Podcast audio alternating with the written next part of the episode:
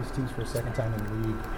Is there a way to kind of know how much they've changed, or is that some of that guesswork? Or Um, with- other than just watching all their games, right? So um, you always are curious to see how teams will change their plan of attack.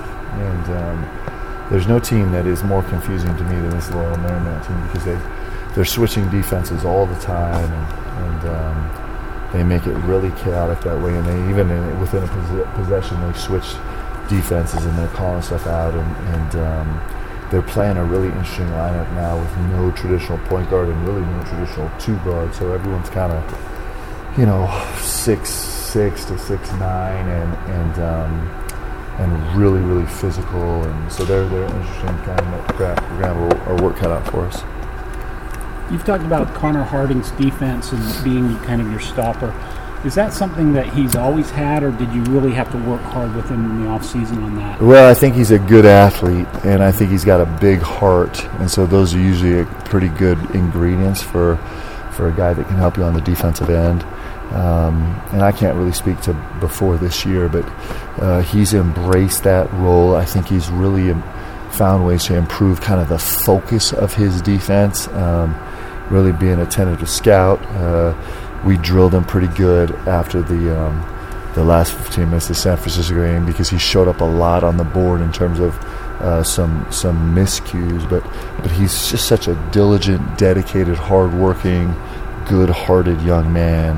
Uh, he, he's going to continue to grow into a great defensive player, and he's had unbelievable defensive efforts.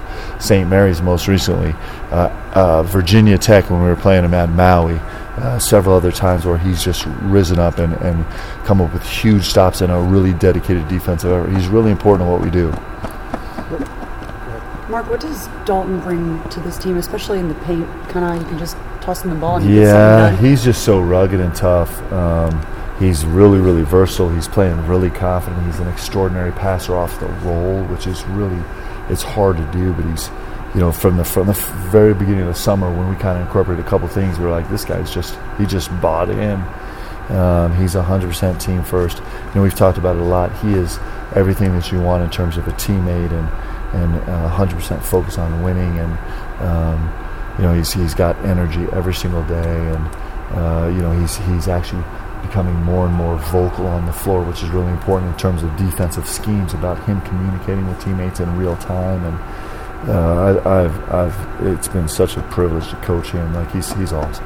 What have you seen from Yoeli's maybe work ethic, his routine, just Yeah. the work he's putting away away from the court? Yeah, um, I couldn't be more impressed with him right now. He is, um, you know, he's grown a lot in that area. He's grown a lot in his uh, understanding of the impact that he can have on a team in the locker room and on the bench uh, and in practice. Um, you know, I think I, my guess is he's always had a really, really prominent voice, but maybe he hasn't understood the the the really deep impact that his voice has on other guys, and I think he's I think he's got a way better sense of that. And so, um, what he does every day in practice, the fact that he shows up every day to practice, is really important. Um, so, and then all the all the the non-stat areas that are showing up right now. You know, as we were struggling in the last 15 minutes in San Francisco, one of the highlights was Yoeli Child's in transition defense was unbelievable. Like he was making incredible effort, full runs, great wall, great communication, and um, that's an area where he's really, really grown. Uh, you know, we count on him in certain times to be a defensive stopper for several different positions, and he's been able to do that. I think his passing has grown, and all those kind of things have, have I think, taken a big jump. What's Jake's status for Thursday night? I think Jake's good. Uh, I think um, you know he's got this uh, ankle that's going to bother him through the rest of the season. It just is. You know, it's just in this point in the season, you you just have you got to manage things, and so he's going to manage it and play great. That's what he does. How's it, how did Gavin's how, how has Gavin um, progressed over the last couple of days? Yeah. just a couple minutes. How's his body held up? He was awesome today, but he got really tired, man. We did a little just a junk scrimmage at the end for six minutes, and two minutes in, Gav was about to pass out. So uh, he's he's he's working really hard, and he's gonna, you know, he's gonna artistically figure out his way to roll into this uh, into this rotation. He's gonna really help us. There's gonna be moments when he'll help us. There's gonna be times when everybody looks at me like, man, Gavin Baxter is not helping us, but when moments, you know, in a few big moments, he's going to make a huge difference for us. We're excited to have him. Are you expecting to have uh, Trevin back maybe this week? I know. Yeah, Trev's back, know. so he's good. So he uh, this was his first official practice, and and uh, you know, as far as I'm concerned, he's good to go. So. Is Jake shooting at the level you thought he could shoot at, or is he shooting higher than you thought? Um, well, he's shooting the ball great, uh, but he's done this for us the last couple of years. Um, he is uh, the the thing that's most exciting to us is the shots he's taking now. So it's interesting because we all you guys have heard me a thousand times talk about how we work really hard to earn really good shots, and Jake is a little bit of an anomaly to that. We're kind of pushing Jake to take some hard shots. He makes hard shots, and um, and he's turned down uh, some of those challenge shots in the past uh, maybe a few too many, and he's he's actually more willing now and more confident to fire it up, and it's it's helped our team because it makes him so dangerous as a player. You can't, you know, if you if you think you're gonna roll in the game and just kind of play him normal and close out on the catch, you're probably not going to get the job done, and um, and so that that helps us a lot. He's been really impressive that way. Going forward, will you keep him out of practices primarily, and just have him for games, or No, no, we'll practice. Yeah, we're practice is really important. So so. When you Go have in- games that, like Saturday, where you have a big lead and that kind of slips away, how do you address that with your team and how do you correct something like that? Well, you know, um, I th- you know, I don't know Pete Carroll, but um, but you know, I, I I have a good friend that worked very closely with him for a long time. Of course, I read his book and listened to him speak, and and um, one of the ways that he talks about the game that I think is so special is he talks about um, just chasing greatness, right? And it's and, and that's a bigger thing than winning. Um, it, it, it results long term in winning big, but but just trying to be great as a team. And I I, was, you know, the, this team has been so extraordinary for 26. We played 26 games. For 26 games, they've come every single night to come fight. Yeah, I, I, would I would challenge. I'd be interested to see how many coaches could say that about their teams. That they've come to tip to fight 26 consecutive times. You usually don't have teams that do that. You have one or two or three games where you, it's just like you're in mud the whole night and you can't get them to fight, right? And um, this team has done that. And so the the fact that the last 15 minutes of that game we weren't starving to like get better.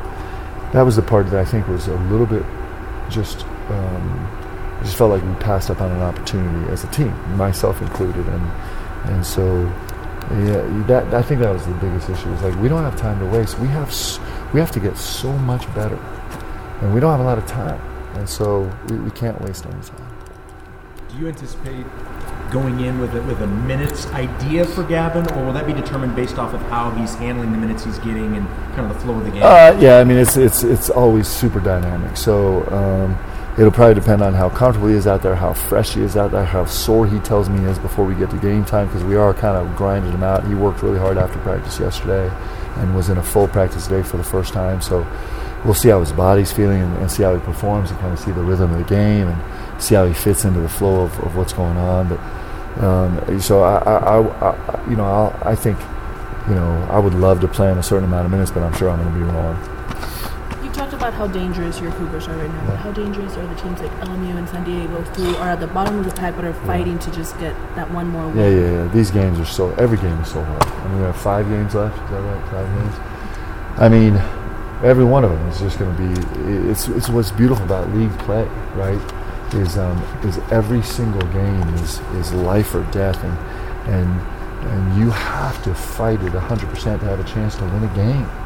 And I think you know, uh, you know, both these two teams have struggled so far in the league. But you know, if we don't come 100 percent, we're not going to have a chance to win. And if we come 100 percent, we're going to have a chance to win. And and um, it just the, the game keeps you honest. You know, you can't roll in with any assumptions unless you're Gonzaga. You can't roll in with, with with any assumptions. You have to come play and play with every bit of your heart and soul. But on the back end, the part of it that is harder to, to, to describe is if you can make that commitment every single night for an entire season, then win, lose, or draw, you will roll out of that deal and you'll you'll have this inner pride that's really special. And these guys have a chance to do it. They have a chance to to go fight every single game with everything they have. So that's what we're chasing. This team's already matched the win total from last year's squad. Do you feel like your program's ahead of schedule than maybe you were expecting when you took the job back in April? Uh, I, am not smart enough to know. I mean, you know, we're just trying to win a game. I mean, that's really just true. Uh, um, I, am you know, it's probably too big for me to talk about, meaning like it's too much perspective. I am really proud of where we are right now because we've put ourselves in a position where we have a chance that we could fold in the tents and, and collapse and, and, and not get where we want to go, right? But, but we're in a, we're a position where we have a real chance now to, to perform and fight and try and win some more games and, and have a chance to you know play some postseason basketball. So I, I am really proud of that. Thanks, guys. Appreciate y'all being here.